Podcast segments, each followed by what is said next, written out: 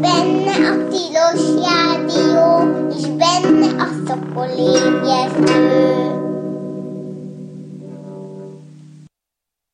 Jó reggelt, jó reggelt kívánok! Ez itt valóban a Tilos Rádió, benne pedig a Szokolébresztő című két hetente jelentkező kozmikus rádió hullámú háttérműsor. Az én nevem Dr. MZ Perix, vagyis Vince Miklós, és hát most éppen egyedül jelentkezem be a stúdióból, de azért a Werner Norbi nélkül is sem kell ma szomorkodnunk, hiszen ugye felvétel révén, majd vele is bejátszuk egy beszélgetést, a mai adásunk témája pedig több dolog is egyben.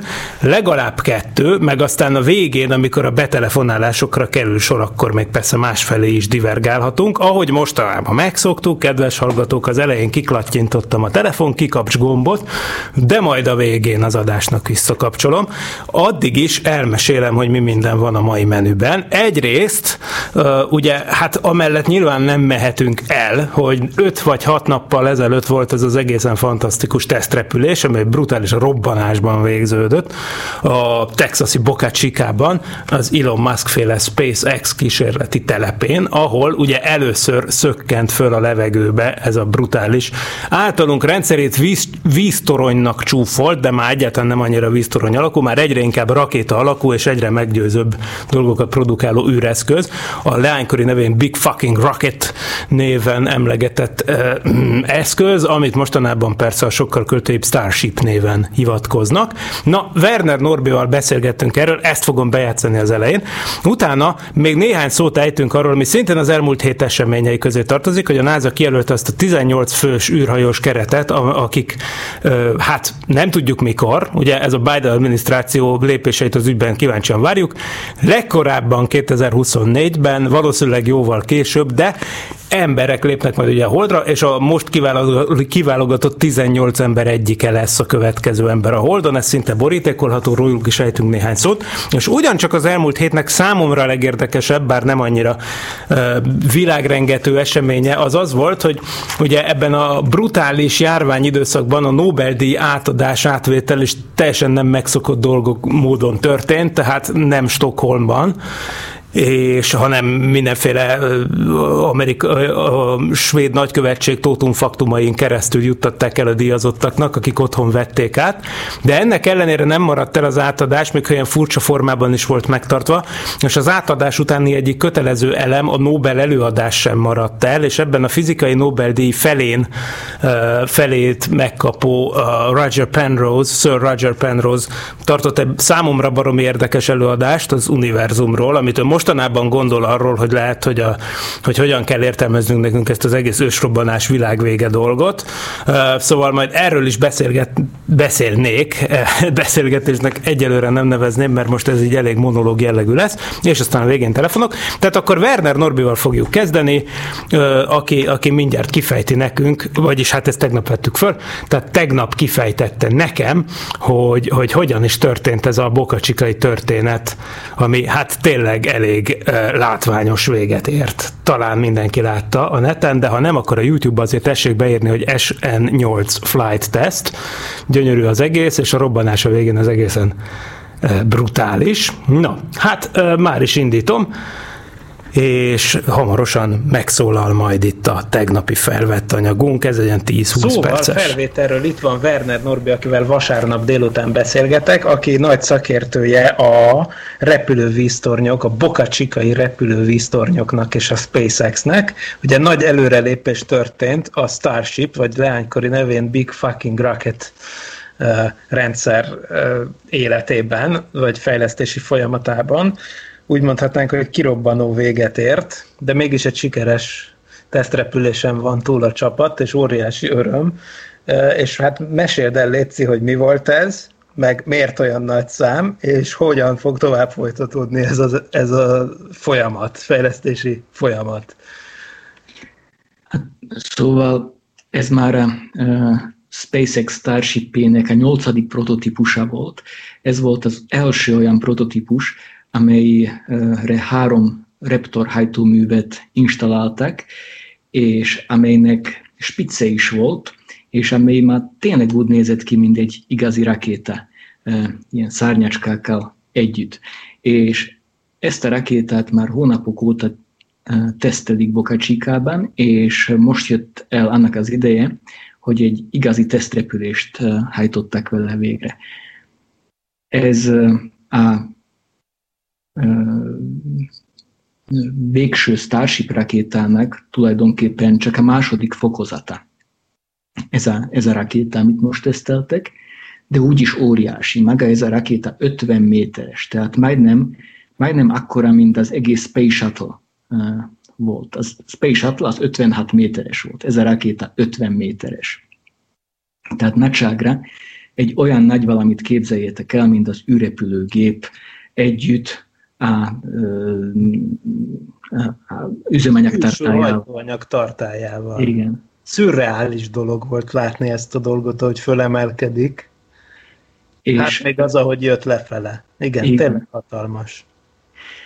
És ez, ez az 50 méteres második fokozat, ez egy 72 méteres valamin lesz rajta, úgyhogy az egész Starship nagysága, az egész rakéta nagysága, amikor már az első fokozatra rá lesz téve, 122 méteres lesz. Tehát most ezt a felső részt tesztelték.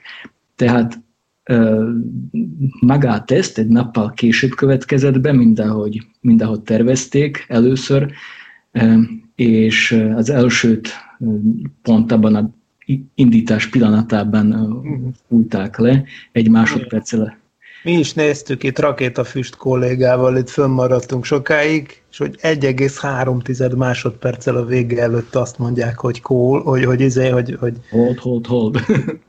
és az volt a durva, hogy ugye nem jelentették be előre, hogy mikor lesz a start. Igen. Ezért aztán ugye az amatőr közvetítők, például a Mary nevű Boca Chica Gal, ugye, akinek van a Twitter accountja is, hogy mind, aki ott lakik, akiről egyszer meséltél nekünk hogy van ott a közeli városban egy nő, aki folyamatosan küldi a belsős információkat, hogy ő mit lát a kertjéből, meg egyéb amatőrök már tulajdonképpen tíz órával előtte folyamatosan élőztek a YouTube-on, mert, nem, mert a SpaceX még azt se kötötte az orrukra, hogy mikor lesz a start. És azt se tudtuk, hogy az egész repülés, nem tudtunk semmit magáról a repülés folyamatáról.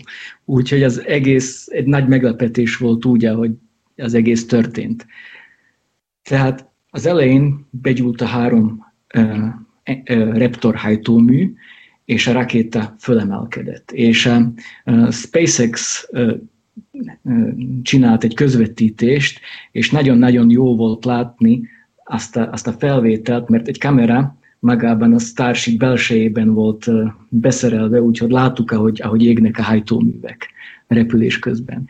A rakéta fölemelkedett, és és, és emelkedett a levegőbe, és egy és fél perccel körülbelül a start után az egyik reptor kikapcsolt. És én, aki, aki néztem a közvetítést, erre azt gondoltam, hogy fú, probléma, egyik, Igen. egyik reptor ja, Tegyük hozzá, hogy a közvetítéshez semmiféle audio kommentár nem volt. Nem. Tehát a SpaceX hivatalos feedjén ugye nem volt ez a szokásos csávó, aki mondja, hogy mi történik, hanem semmi. Csak nézni lehetett, meg hallgatni, hogy megy a hajtó. Igen. És aztán a rakéta tovább emelkedett, és közben, ahogy, ahogy az egyik reptor abba hagyott működni, akkor egy ilyen tűz ütött ki ottan abban a belső részben, ami teljesen normális volt, de egy kommentár nélkül hát nem tudtuk, hogy ez most normális-e, vagy, vagy ez báj, vagy, vagy, vagy mi lesz. És körülbelül úgy emlékszek, hogy ilyen három-három és fél perccel később a következő reptor is abba hagyott működni, úgyhogy már csak egy reptor működött. A 42-es számú reptor hajtómű. és uh, amit, amit abban a pillanatban a rakéták kezdett művelni, ez a hihetetlen volt, mert tulajdonképpen megállt a levegőben, ilyen 12,5 kilométer magasságban, és, és, és így oldalt repült. És úgy tűnt nekem, hogy egy kicsit, mint hogyha lefelé is jött volna. És aztán négy és fél perc után az utolsó reptor is kikapcsolt, és maga a rakéta így hasra fordult. Hasra fordult, és egy ellenőrzött, kontroll, kontrollált zuhanásba De ugye azt, azt tegyük hozzá, hogy ugye nem csak a hajtóműveket lehet itt mozgatni, mert azt is láttuk, hogy nem, is. Hogy nem vannak ilyen mozgatható ilyen kis terelőlapok, vagy mik ezek Igen. vezérsíkok, szárnyak. De, de azt is úgy véltem, vagy nem tudom, hogy te is úgy láttad-e, hogy a Raptor hajtóművek is így trimmelhető. Igen, a, a Raptor hajtóműveknek az iránya, irányát lehet, lehet, lehet kontrollálni és azt, azt gyönyörűen lehetett látni mondjuk, amikor, amikor az egyik reptor kikapcsolt, akkor a másik kettő mindjárt kezdett iránt váltani, úgyhogy megállt ezt a kikapcsolást valahogy kompenzálják. És a következő reptor kikapcsolását is az utolsó reptor kompenzálta, és maga az a rész is, amikor, amikor, amikor a rakéta csak úgy lebegett, és csak egy reptor hajtotta és lebegett 12,5 km magasságban, akkor is gyönyörűen lehetett látni magának a reptornak, ahogy változik az iránya. Na és aztán, amikor kikapcsolt, hát a szárnyácskák segítségével, a reptor irányváltoztatásának segítségével, és még vannak ilyen kis rakétahajtóművek fent is magán a rakétán, így, így hasra fordult, és, és zuhanásba kezdett. És tehát már ebben a pillanatban meg a, a tesztrepülés nagyon sok dolgot teljesített, mert itt azt tesztelték elsősorban, hogy, hogy három reptor segítségével egy, egy repülés, mert az els, előző prototípusokban mindig csak egy-egy reptor volt beszerelve. Itt most három reptor működött együtt. Utána négy és fél percen keresztül működött a 42-es számú Raptor. Úgy tudom, hogy ez volt a leghosszabb, leghosszabb ö, ö, ö, Raptor hajtómű ja, működtetése. Aha. Hogy még tesztenden, még földön se volt négy és fél perces működtetés, úgy tudom. Aha. És Úgyhogy ez is sikerült, és maga az, ahogy, ahogy, a, ahogy az űrhajó hasra fordult, az is egy fontos teszt volt, és az, hogy, hogy ellenőrzötten tudott zuhanni. Ez nagyon-nagyon fontos teszt arra, hogy fog majd ez a űrhajó visszatérni a Földre. Ja, mondta is rakétafüst kolléga ebben a pillanatban, amikor visszanéztük, ugye a négy és fél éves szakkommentátorunk, hogy most teljesen úgy néz ki, mint egy űrrepülőgép, tehát mint egy Space Shuttle, tehát tényleg gyakorlatilag olyan, ez a vízszintes repülés, ez, ez olyan volt, és, és valaki azt írta, hogy ilyen, ilyen flip over nevű manővert, mint ez volt, ilyen ekkor eszközzel még soha nem csinált senki. Igen. Ilyen, ilyen úr. Na és aztán utána valahogy aztán függőlegesbe visszaállították. Igen, igen, igen, és ez, ez, ez egy nagyon-nagyon fontos teszt volt, mert amikor vízszintes helyzetben van maga az űreszköz, akkor a fő tartályokban az üzemanyag természetesen oldalt van.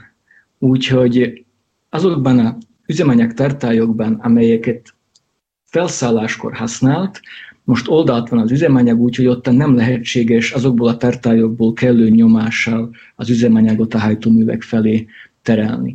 Úgyhogy ebben a pillanatban a rakéta tetején elhelyezkedő üzemanyagtartályokra kellett átkapcsolni, ahol, ahol nagy nyomás alatt tudták tartani az üzemanyagot. Tehát itt átkapcsoltak a a rakéta spicében lévő tartályokra, és akkor beindult két reptorhajtómű, úgyhogy tudtuk, hogy a reptor nem romlott el akkor, amikor de direkt lett kikapcsolva, mert mostan két reptorhajtómű beindult, és a rakéta függőleges beállt, függőleges helyzetbe, és nagyon-nagyon pontosan a leszálló hely felé közeledett.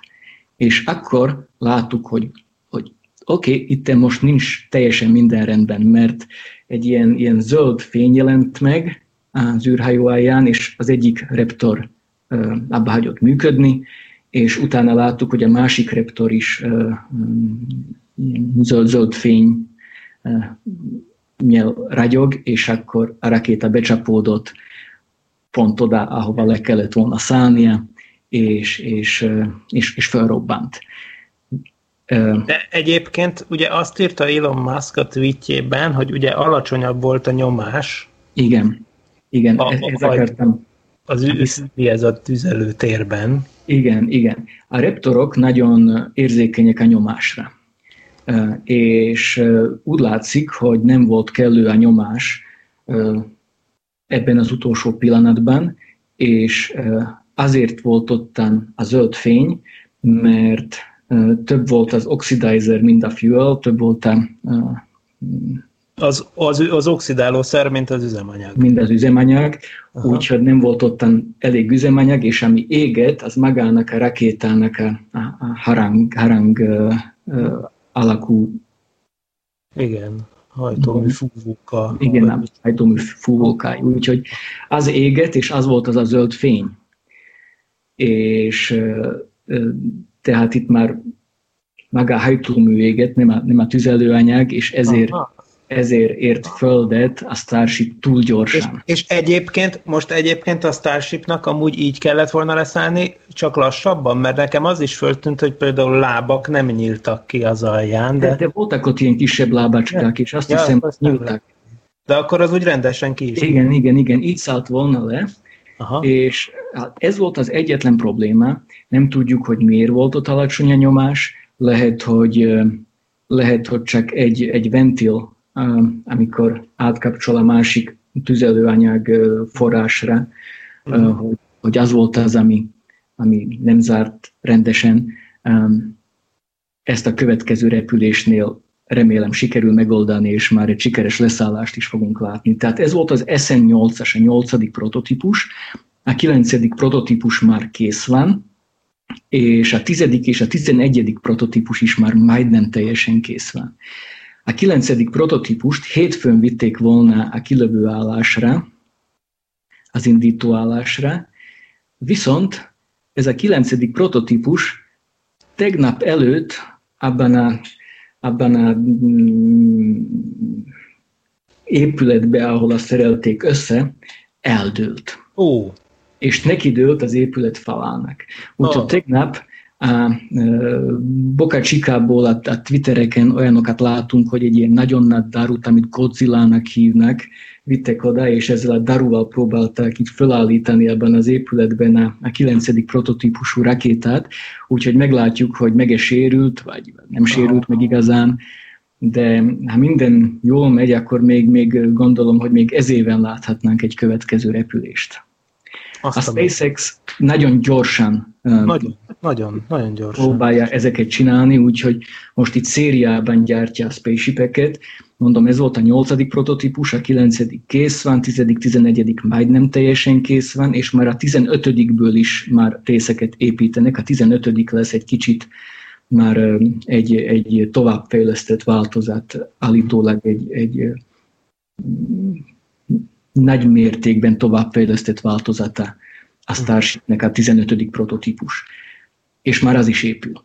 És az első fokozatot azt majd sok-sokkal később fogják tesztelni, amit emlegettél? Hát erre az első fokozatra Elon Musk mindig azt mondja, hát, hogy itt nincs mit fejleszteni, mert ez tulajdonképpen ugyanaz, mint a Falcon 9, csak nagyobb, és reptorhajtóműveket használ, viszont gondolom ez nem annyira egyszerű. Ez egy tipikus Elon Muskos duma.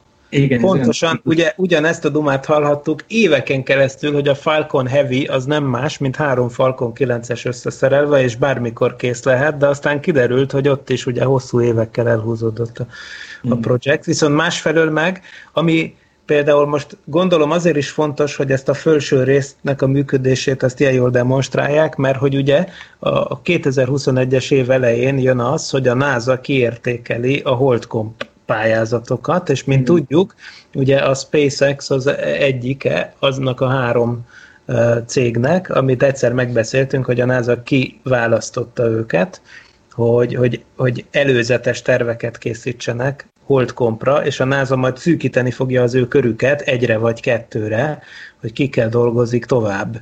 És hát pont az az ötlet, hogy egy ilyen, aminek a tesztrepülését láttuk, egy ilyesmi lehetne az egyik potenciális holdra szálló egység is, mert ugye ez egy multifunkcionális űrhajó, amit Elon Musk fejleszt, ha esetleg valaki meg nem hallott volna róla korábban, ugye, tehát mondjuk el, hogy ez egy olyan űrhajó, ami ami még arra is alkalmas, hogy mit tudom én, nagy tömegben utasokat szállítson mondjuk Európából Amerikába fél óra alatt, de arra is alkalmas, hogy holdkompként leszálljon a holdra, vagy akár a Marsra el, elmenjen. Tehát, hogy ezt tényleg... 100 tonnát szállítson a föld körüli pályára. Ja, igen. Igen, szóval és... azért az elég impresszív dolog, és mind, tehát Elon Musk tudatosan egy multifunkcionális valamit fejlesz, de most ami legjobban, legsürgetőbb talán az, az, az ez a Hold, Hold Project, amiről majd mindjárt Igen, el... és a NASA, a NASA figyelemmel kísérte ezt a, ezt a, ezt a kísérleti repülést, még az első nap, amikor, amikor kellett volna ennek a repülésnek történnie, akkor egy VB-57-es NASA repülőgép körözött Boca Chica felett, azzal akarták figyelni ezt a repülést részletesen, méréseket végezni, de végül úgy tudom, hogy, hogy amikor ez a repülés megvalósult, akkor pont ez a VB-57-es NASA repülőgép technikai problémák miatt nem tudott felszállni, de uh-huh. a NASA is nagyon figyeli ezeket a kis. Igen, de nekik is egyet kell értenie abban, meg szerintem mi is egyetértünk abban, meg Elon Musk is egyetért abban, hogy ez egy sikeres repülés volt, tehát a igen látványos robbanás ellenére ami természetes velejárója egy ilyen fejlesztési folyamatnak, ugye azt kell mondanunk, hogy ez szerintem a vártnál sokkal sikeresebben lezajlott, hogy tényleg csak a legutolsó dolog nem sikerült, és addig minden, a fölrepülés ilyen magasra, ezek az elfordulós, visszafordulós manőverek, hogy ez az egész szürreális dolog, ez tud repülni, meg függőlegesen lefelé tud repülni, meg minden, tehát ez szerintem ez... Ez, ez, forradalmasíthatja az űrrepülést, nagyon könnyen. Na, hát akkor legalább egy jó, ilyen értelemben egy jó hír ide év végére, úgyhogy hát nagyon köszi Norbi a bejelentkezést, és akkor ugye majd persze szemmel tartjuk továbbra is a repülő víztornyokat Bokacsikában, és te is Léci, tartsd rajta a szemedet a különféle Twitter és egyéb accountokon, ahonnan jön az info. Hát még, még hagy mondjuk el azt a hallgatóknak, hogy ezek a hajtóművek, ezek a reptor hajtóművek, ezek szintén forradalmiak. Ezeknek a tolóereje kétszer nagyobb, mint a Merlin motor hajtóművek tolóereje a Falcon 9-eseken. Az égés is alacsonyabb hőmérsékleten történik, úgyhogy sokkal jobbak újra használ, több, többször felhasználásra.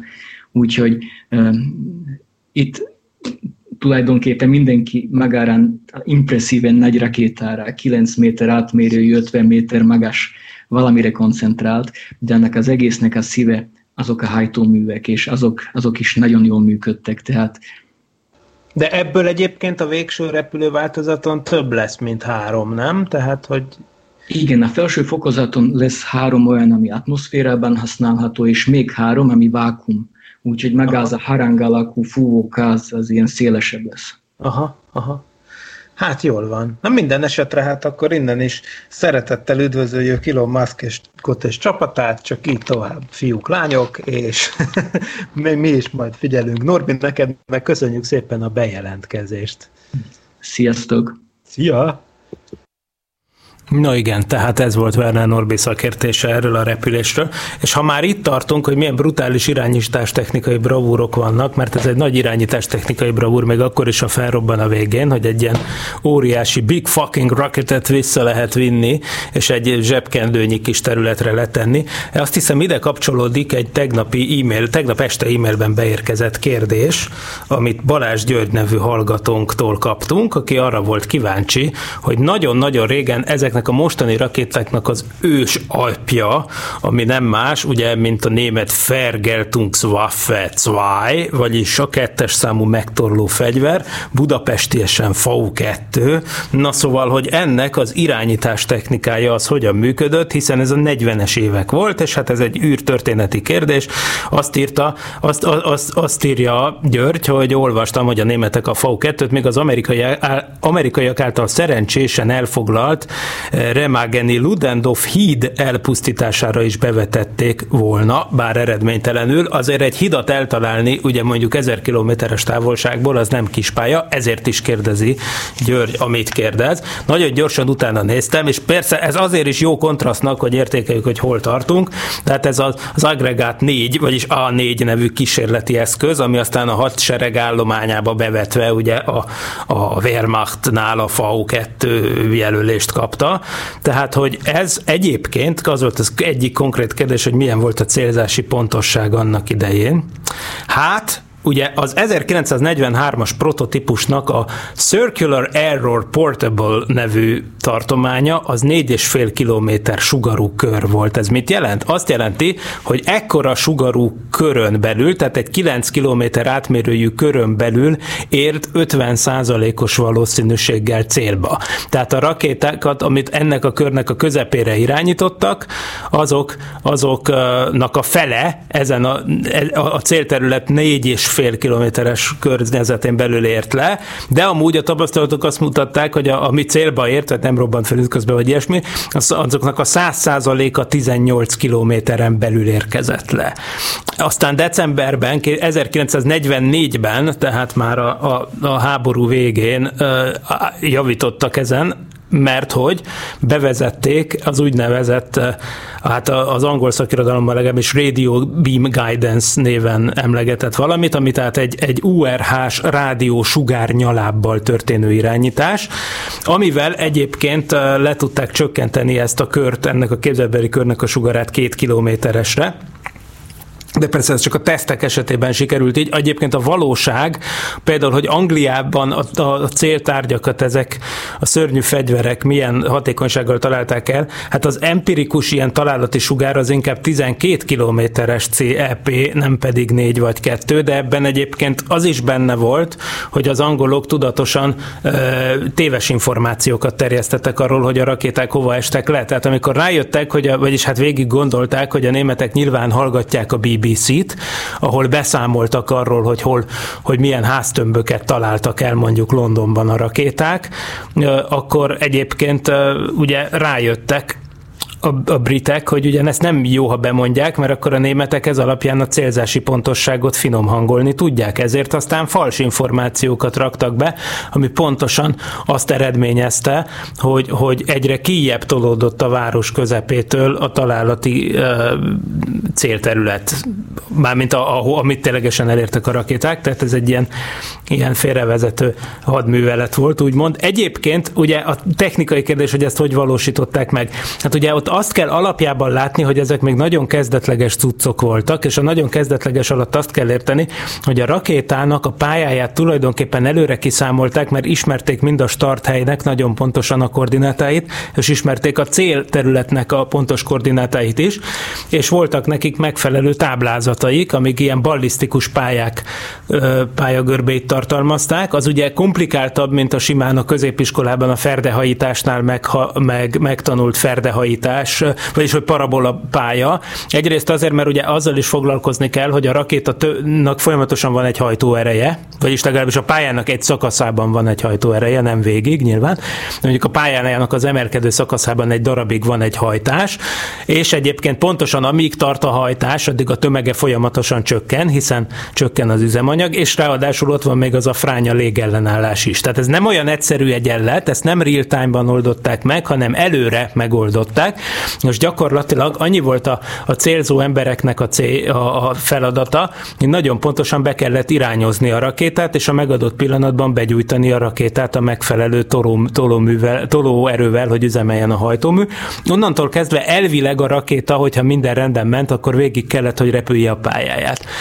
Tehát ezt előre számították ki egyébként mechanikus számítógéppel, de egyébként természetesen azért sosem volt minden rendben, tehát a rakéta bár repülés közben közben nem tudta azt, hogy hol van, de azt pontosan tudta, hogy az adott időpillanatban előre meghatározott gyorsulásokhoz képest mennyi gyorsulás van a fedélzetén, mert volt benne egy PIGA nevű akcelerométer, illetve volt a fedélzeten még a Siemens által kifejlesztett kettő giroszkóp. Ezek a giroszkópok, vagyis pörgetjük, ebből kettő volt. Ugye a pörgetjük, azok megtartják a, a hogy hogy mondjam, csak az inercia rendszerhez képest a, a, a tengelyük helyzetét, hogyha pörögnek, ugye ezek ilyen súlyos, búgócsigaszerű valamik, amiknek a tengelye mindenféle csapágyon ö, relatív, lényegében szabadon elforoghat, de mivel ők meg vannak pörgetve, ezért megtartják a pörgés irányát, ezért aztán ők, a rakéta elfordul ugyan körülöttük, meg gyorsul, lassul, de a giroszkóp az elvileg a föl, az univerzumhoz képest megtartja tulajdonképpen a tengelyét. És ugye e, e, pontosan ezen működik, ezen alapul azóta is minden ilyen űrhajózási navigáció. Tehát a gyroszkópokhoz képest a rakéta tudta érzékelni, hogy a helyzete mennyire van elbillenve, és ezt egyébként a négy vezérsíkjának a kormányzásával val tudták kompenzálni, amire viszont volt egy Helmut Hölzer nevű ember által kifejlesztett misgerét, vagyis hát egy, egy, egy mechanikus számítógép volt a fedélzeten, ami ezekkel e, ilyen el, el, elektrohidraulikus szervomotorokon keresztül mozgatta ezeket a gridfineket, vagyis ezeket a vezérsíkokat, amik egyébként ugye mindmáig használatosak, mint hallottuk Werner Norbitól, hogy például a Starship-et kormányozzák, tehát ezeket bizony-bizony már a második világháború kiérlelte. Nagyon érdekes egyébként, hogy ez, amit említettem, hogy 44 decemberében bevezették ezt a rádióhullámú irányítást, ezt úgy kell elképzelni, hogy egy, egy nagyon fókuszált, tehát keskeny URH sugárnyalábbal követték, tehát egy parabola tük antennával követték azt, hogy merre kell lenni a rakétának, és az küldte időben a jeleket neki, hogy most igazából most mit kéne csinálnia, és hogy most például a hajtóműt mikor kell kikapcsolni, meg ilyeneket. Ez az irányzó sugár. Egyébként fun fact, hogy erről én, erről az irányzó sugár adóállomásról egy 1957-es űrhajózási könyvben olvastam, ami hát az egyik legkorábbi, ami Magyarországon megjelent a témában, tehát még a Sputnik egy előtt írta Heinz Milke, Milke aki az NDK-ban éldegélt, és hát nyilván azért aztán a FAU2-re alkalmazhatta a tudását és onnan vehette a tudását, és egyébként érdekes, hogy ezt a könyvet egyébként egy, egy Balázs György nevű ember fordította, akit pontosan ugyanúgy hívnak, mint a, mint a levélírót. Na, de hát ez, ez, ez akár véletlen is lehet, vagy nem, de mindesetre érdekes, hogy, hogy tényleg, tényleg, tehát, hogy nem magával vitte a tudást a rakéta, hanem a nagy részt az irányzáson dőlt el, meg az, hogy utólag ezen a rádiónyalában esetleg pontosító adatokat tudtak neki küldeni. Egészen egyszerűen így működtek akkoriban a dolgok. És egyébként a szovjet rakétatudományban még sokáig tehát a fedélzeti számítógépek a rakétákon azok nem voltak ennél sokkal fejlettebbek, még azon rakétáknál sem, amik aztán a Szovjetunióból az első műholdakat felvitték. Természetesen azok is a FAU-2-ben gyökereznek. Na igen, még az, azzal is adós vagyok, hogy, hogy mondtam, hogy megemlítem, mielőtt az utolsó témánkra rátérünk, hogy, hogy a NASA négy nappal ezelőtt, amikor az, az, az ilyen Space Council, vagy micsodának az ülését összehívták, ami, ami tehát a igen, a National Space Council, ugye ez egy ilyen, ilyen tanács, ami az űrrel kapcsolatos, ez egy régen létezett, aztán megint nem, aztán a Trump adminisztráció életre keltette, és ezek itt szoktak üléshezni. Ezek nyilvános ülések, és itt történt az, hogy ott volt maga Mike Pence, az alelnök, ugye az Amerikai Egyesült Államokban mindig az van, hogy az alelnök az, aki hagyományosan az űrkutatós dolgokért felelős, ez már Kennedy idejében is így volt, meg most is így van, tehát ez kb. egy szokás, és ő volt az, aki, aki személyesen bemutatta azt a 18 űrhajóst, akik a NASA holdra szállását 2024-ben vagy 28-ban, vagy hát majd kiderül hamarosan, hogy mikor is lesz ez. Tehát ők fogják végrehajtani. Hát 18 remek űrhajós, vannak köztük olyanok, akik még nem repültek sose, de vannak kedvenceink. Ugye például itt van Anne McCain, McClain, akiről egy időben beszélgettünk, ő az az amerikai űrhajósnő, akit megvádoltak azzal, hogy, az egy, hogy egy bűntényt követett el az űrállomásról, hogy a házastársának, vagyis hát ex-házastársának a bankszámlájára belépett, és hogy majd onnan, onnan utalgatott, vagy nem tudom, én hoz jogosulatlanul nézegetett adatokat, de aztán a bíróság előtt tisztázta magát, úgyhogy a felfüggesztése is elmúlt, és most már abszolút itt találjuk a csapatban. Ott volt konkrétan a konferencián is, tehát egy igazi celebrity, és akkor itt van még, ugye, hát nekem a speciálisan a személyes kedvencem, az Christina Hammock Cook, aki egyébként Jessica Meirrel együtt, aki szintén benne van a 18 fős csapatban, ugye tavaly az első csupa női űrsétát végrehajtotta az ISS-ről, és ők, ők mind a 2013-as űrhajós csapatban lettek űrhajósok, de nagyon ügyesek, és ezért gyorsan haladnak előre a karrierjükben, úgyhogy már tavaly az ISS-en voltak fél évet, és hát igen, remek emberek, tehát nagyon lehetne még sokáig mazsolázgatni mindenki, vannak itt mindegy pilóták, fizikusok, biológusok, van itt minden a csapatban, egészen jó kis csapat. Egyébként tökéletesen lefedi, ahogy kell a, az, az, izét, a, az amerikai népesség sokszínűségét, tehát találunk itt koreai, feketebőrű, buddhista, zsidóvallású, ez sok minden van, itt, itt aztán minden van, de nyilván nem ez alapján lettek összeszedve, hanem tényleg, hát tessék elolvasni az életrajzukat, tehát itt azért tényleg remek emberekről, reneszánsz emberekről van szó. Most már csak tényleg az kell, hogy eljussanak a holdra, hát nyilván nem rajtuk fog múlni, hanem az ilyenkor szokásos rengeteg csúszáson, most például a NASA-nak, a, ennek a Holdra repülő Orion űrhajónak az első repülése is valószínűleg több hónapos késést szenved még, tehát úgy volt, hogy 2021 végén esetleg fölmegy, de most már ez az első ember nélküli tesztrepülés is már 2022-re látszik csúszni, mert egy olyan hibás berendezést találtak az űrhajó belsejében, amihez nem lehet hozzáférni, hogy ki tudják cserélni, csak akkor, hogyha így kb. szétbontják az egész kódszerát, ami több hónapos késést jelent. Na jó, Szóval ez van, és akkor ami érdekesség volt még számomra a, a tényleg az elmúlt héten az, amint említettem, ez a Nobel-díj előadás, és Roger Penrose, aki, aki a fekete lyukak elméleti megalapozásáért, és a fekete lyukak stabilitásának az elméleti megalapozásáért kapta meg nagyon megérdemelten a díjat. Ő tart, tartott utána egy előadást, ami nem arról szólt, hogy miért kapta a díjat, hiszen amiért a díjat kapta, az a 70-es években lefektetett úttörő munkája volt, hanem például arról beszélt, hogy 2010 óta nagyjából mivel foglalkozik, és számomra teljesen fantasztikus.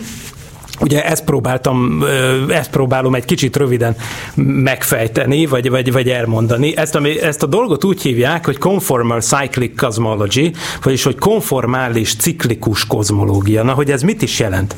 Hát képzeljük el, hogy az univerzum, ahogy jelenleg tudjuk, úgy indult, azt már ugye megtanultuk az iskolában, hogy egy, hát magyarul ősrobbanásnak, vagy Big Bangnek nevezett uh, valamiben kezdődött, és akkor annak volt egy olyan szakasza, amit inflációs szakasznak hívunk, amikor az univerzum exponenciális gyorsasággal tágul, de ez csak a leges-leges legelső elképzelhetetlenül rövid pillanat után volt, tehát hogy nagyjából 10 a mínusz 34-en másodperccel a kezdet után történt ez a bizonyos felfúvódási szakasznak az eleje. Ugye 10 a mínusz 34-en azt jelenti másodperc, ugye? 10 a mínusz 34-en másodperc azt jelenti, hogy a, nu, a tizedes 0,000, és akkor 34 nulla következik, és 30, vagyis 33 és a 34 az egy egyes.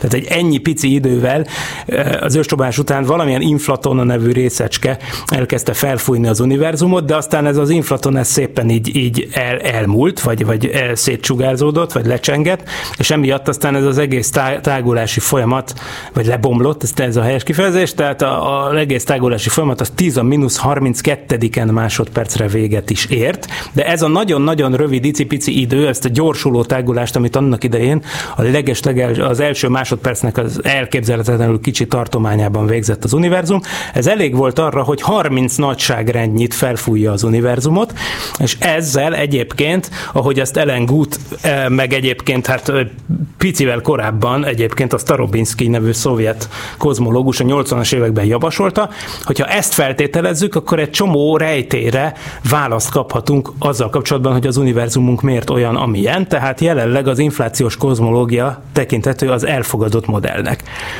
Na most, tehát úgy tudjuk, hogy abban a nagyon pici rövid szakaszban volt egy gyorsuló tágulás, de aztán az univerzum persze azóta is folyamatosan tágult, ez azt jelenti, hogy a galaxisok egyre messzebb kerülnek egymástól, ezt már száz éve tudjuk, ezt Edwin Hubble megfigyelte a 20-as években, de egy ideig ugye csökkenő ütemben zajlott ez a tágulás, ám de most megint egy gyorsuló tágulási korszakba lépünk. Erről egyéb, ez teljes meglepetés volt. 1998-ban Brian Schmidt, meg Saul Perlmutter és Adam Rees, meg hát ez két, két kutatócsoport vezető embereit mondom, tehát ezen sokan dolgoztak, tehát arra jöttek rá nagyon távoli szupernovák megfigyeléséből, hogy jelenleg is gyorsulva tágul az univerzum. Azt akarták megmérni, hogy milyen mérték mértékben lassul a tágulás, hogy megtudják, hogy az univerzum vajon egy nagy recsben, vagy ahogy Brian Schmidt mondta egyszer, nekem vele volt szerencsém találkozni, az egyik Nobel-díjas ez ügyben, Brian Schmidt mondta egy Gneb-Gib-ben, a Gneb-Gib az a Big Bang visszafelé, ahogy ő mondja, visszafele olvasva,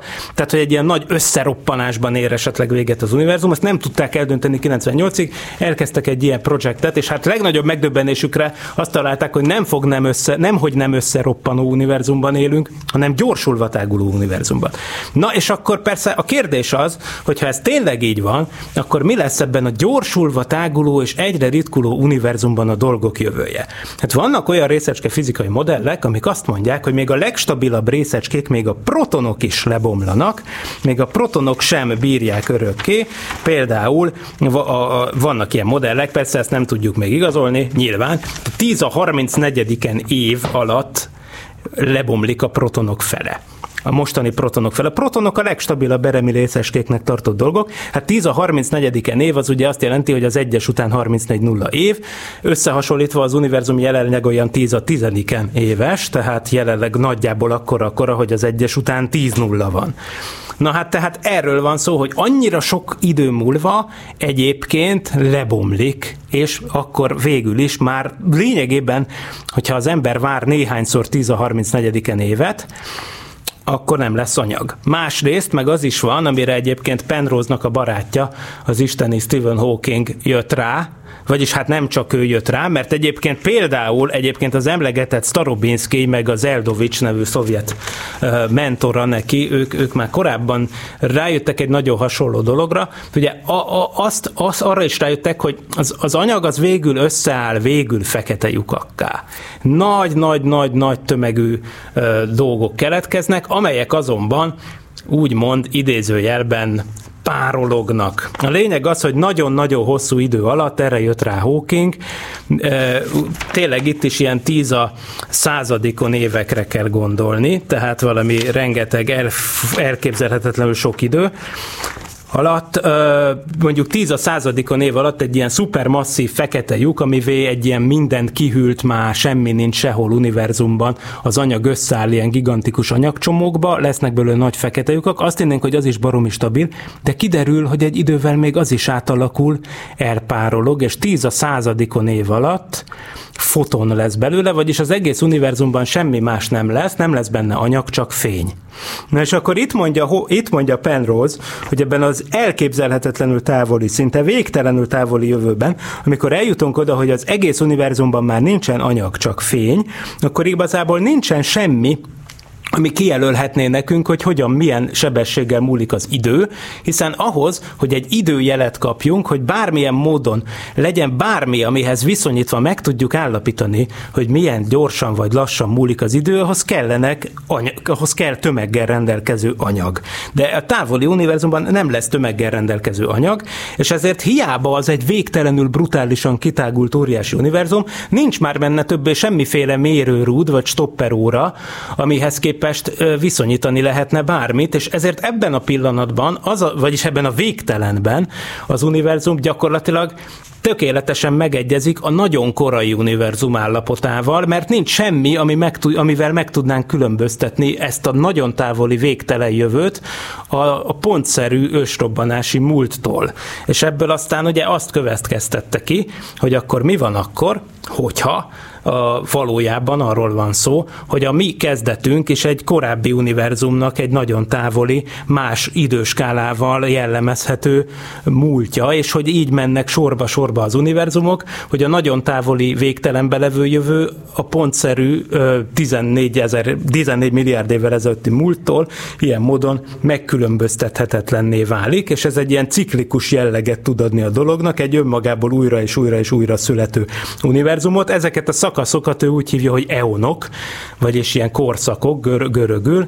Hát igen, ez egy nagyon-nagyon érdekes elmélet, és azt teszi vonzóvá, hogy elvileg annak ellenére, hogy úgy tűnik, hogy ez olyasmi, amit soha nem lehet igazolni vagy cáfolni, elméletileg ez nem lehetetlen, hogy az előző eonból átjöjjön némi információ, és emiatt aztán a, a úgynevezett kozmikus mikrohullámú háttérsugárzás szerkezetében talán lehetne erre utaló nyomokat találni.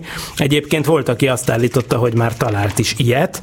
Ugye a, a Penrose-nak egy kollégája 2010-ben, a Vale Gurzadjan nevű, írt egy cikket, ami azt, azóta sokan már mond kritikával kezelnek, de, de az a vicc, hogy, hogy elvileg nem csak, hogy tehát lehet, hogy még nem mutatták ki, hogy tényleg lehetséges ez az egész, lehet mert ez vitatott. De az a vicc, hogy nem lehetetlen elvileg kimutatni erre utaló jeleket.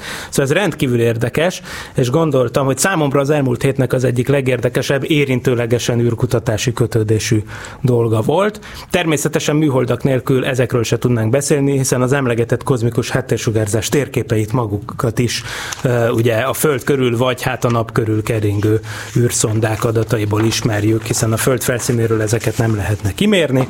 Na igen, hát szóval majd ezek is olyan kérdések, amikre választ kell adni a tudománynak a következő évtizedekben, és ezen a, ezen a ponton viszont bekapcsolom a telefont, ahogy ez már megszokott, az adás telefonszámunk 215 37 73, és addig meg, hogyha valaki esetleg hozzá akar szólni bármelyik témához, akkor azt nagy örömmel fogadjuk, meg persze egyébként, ahogy azt már múltkor bevezettem, e-mailt is írjatok, tehát most már él a szokolébresztő kukacgmail.com, vagyis sokolebresztő kukacgmail.com, és például a mai felolvasásra került olvasói levél is ott jött, meg a múltkori is, szóval ez tényleg működik. Tényleg működik. A Tilos Rádió honlapján van egy fele, felület, ahol előleg szintén lehet a műsorkészítőknek írni, de az annyira nem működött mostanában. Lehet, hogy most már megint működik, de aki biztosra akar menni, az bizony használja ezt az e-mail címet, és már is fölveszem a telefont. Halló? Halló? Halló? Szia! Uh, szia! Amiatt telefonálok, alaptag vagyok, hogy uh, itt meséltél erről a gyroszkópról, a gyroszkópról, ami a uh, rakétákban volt.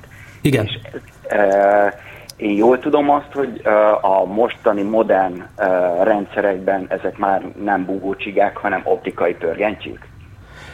Lehet. Én őszintén szólva nem tudom, tehát én, én majd utána nézek, én, amit eddig néztem, azok, egyébként tudom, hogy kísérleteztek ilyenekkel, amiket említettél, tehát alkalmas lehet ilyesmi. Én úgy tudom, hogy, hogy hát például a mostani alatt, ha például a Szajúzra gondolunk, ami egy oké, okay, hogy, okay, hogy egy, egy 50 éves űrhajó típus, de hát azért most is fönt van belőle a nemzetközi űrállomáson kettő darab, meg maga a nemzetközi űrállomás is gyroszkópokat használ, a, a klasszikus értelemben vett bugócsiga jellegű készítményeket, de simán lehet, hogy a kisebb műholdak, meg kísérleti műholdak azok már az újabb fajtákat, úgyhogy ennek majd legközelebbre utána utána járok. De igen, ez simán. Azért kapcsolódik ez ahhoz, amit az imént mondtál, és itt összekötném a két dolgot, tehát a világegyetem kialakulása, fekete lyuk, a összeomlása, stb.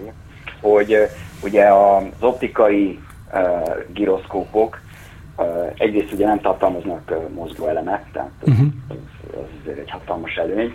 Másrészt meg ezen az elven működik a, a gravitációs hullámokat működtető rendszer, ugye csak azoknak az egy nagy mint az őket kimutató rendszerre gondolsz, igen, igen, interf- igen, interferométer, igen, igen, pontosan. igen, igen. Tehát van. pontosan ugyanez igen. a, ez a rendszer, pattog a fény és a fázis eltolódásokat nézik ezzel kapcsolatosan, hogy görbül a tér, vagy nem, ergo. Így van. Így van. És akkor már ott, ha jól megválasztod azt a frekvenciát, ami, amilyen fényt használsz, ott gondolom minél rövidebbet, hogy annál érzékenyebb legyen, tehát valószínűleg egyre inkább a kék vagy az ultraibolya lézerek irányába érdemes ilyenkor így kutakodni, hogy minél érzékenyebb legyen a dolog, persze, hogyha túlfeszíted, akkor az meg, az meg más gondokat jelent, de szerintem valahogy így kapcsolódik ez a két dolog, hogy, hogy szerintem már jó néhány katonai járműben uh-huh.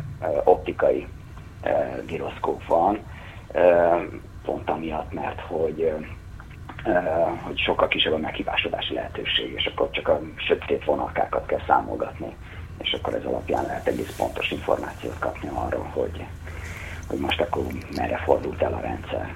Na hát ez tök jó, ez nagyon érdekes, és őszintén szólva még sose foglalkoztam vele. Hát interferométerekkel igen, de hogy giroszkópos alkalmazásra nem, úgyhogy ennek köszönöm az ötletet ennek. Nem, én rengeteget foglalkoztam félvezető lézerekkel, aha, meg aha. azoknak a dinamikus vizsgálataival, és ilyen különböző érzékenységű fábriterócellákat építgettem. Aha, aha fénykoromban, és akkor ezeket nézegettük, hogy akkor ezeknek milyen érzékenységük van, mondjuk én főleg infralézerekkel foglalkoztam, ami nem ideális erre a tevékenysége, de az se rossz. Uh-huh. Tehát, Jó, akkor uh, szerintem ez egy érdekes kérdés. Nagyon, de igen, és egy nagyon jó komment, hát köszönöm szépen, ez minden bizonyal így van. Nekem már csak azt kell megnéznem, hogy a mostani műholdak esetében hogyan használják. Egyáltalán nem lepne meg, kiderülne, hogy mit tudom én, a Starlink műholdak ilyet használnak, de, de most ezt csak úgy behasaltam, úgyhogy majd utána nézek. Én valami ilyesmit olvastam, hogy a modern harckocsik uh, irányra tartását is már uh, hm. optikai gyroszkópok végzik, tehát hm. nem mechanikusok. Na, hát ez tök jó. Hát nagyon köszönöm az értékes hozzászólást. Rendben, kiváló műsor. Köszönöm szépen. Hello. Szia. Hát igen, szóval az univerzum nagy kérdése ilyen módon összefüggnek. Egyébként tényleg uh, itt, itt egy kicsit eldaráltam ezt a Roger Penrose-t, azért azt gondoltam, hogy erre több, több idő lesz, de, de összességében itt is tényleg arról van szó, hogy hogy Hát igen, szóval lehet, hogy az még megérdemel egy, megérdemel egy külön adást. Most inkább mégsem mennék bele. Itt úgy döntöttem, hogy így 53-kor, 54-kor már nem megyek bele ebbe, hanem cserébe egy kulturális programajánlóval fogom bezárni a műsort, ami viszont azzal kapcsolatos, hogy én amikor nem műsor vezetek a Tilos Rádióban, vagy fizikuskodok ott az eltén, akkor hobbiból van nekem egy kollégám és barátom, akivel van egy zenekarunk, amivel egyéb egyébként játszunk egy ilyen kis világzenés dolgot, és egyébként december 27-én egy online eseményben bárki által szabadon ingyen követhető online eseményben az Eve Café Jazz Club felületén. December 27-én, azaz két hét múlva vasárnap, majdnem két hét múlva vasárnap lesz nekünk egy online koncertünk, hogyha valaki akarja, az hallgasson majd bele ezzel most kicsit visszaéltem a műsorvezetői szerepekkel, hiszen ez nem űrkutatás, bár a másik kolléga is egy fizikus, tehát ez egy két fizikusból álló Ruach nevű, R-U-A-C-H nevű ilyen kis világzenés, posztklezmeres jellegű valami, és most hát éppen ezért az adást majd azzal fogom bezárni, hogy elindítom ezt kiúszó zenének, az egyik korábbi felvételünket. Újra fogunk jelentkezni két hét múlva, tehát az ezek szerint akkor december 28-a lesz. Még annyit akartam elmondani, ja, hogy a múltkori témánk ugye az volt, hogy a kínai űrszonda le fog szállni kőzetet gyűjteni a holdra, ugye azóta eltelt két hét, tényleg begyűjtötte a kőzeteket a kínai űrszonda, űrszonda tényleg felszállt a hold körüli pályán rendezvúzott, és a másik űrszonda egységgel átpakolták a mintát, ahogy ezt megbeszéltük, és pontosan tegnapi fejlemény, hogy azok a minták már el is indultak hazafelé, tehát eddig minden oké. Okay. Ugye emlékezzünk, hogy azt mondtuk a múltkori adásban, ami két hete volt, hogy 15-én, 16-án, azaz holnap vagy holnap után fog a minta hazaérni a földre, úgyhogy ha minden igaz, hogyha ez sikerül, akkor ezzel Kína is demonstrálja, hogy bizony ő is labdába rúg majd itt itt a nagy hold versenyben, amiről ma is több szó esett. A hallgatóinknak megköszönöm szépen a figyelmet. Kettő hét múlva jelentkezünk az év utolsó szokolébresztőjével, és eh, mindenkinek nagyon szépen köszönöm a figyelmet, szép napot, jó hetet kívánok mindenkinek!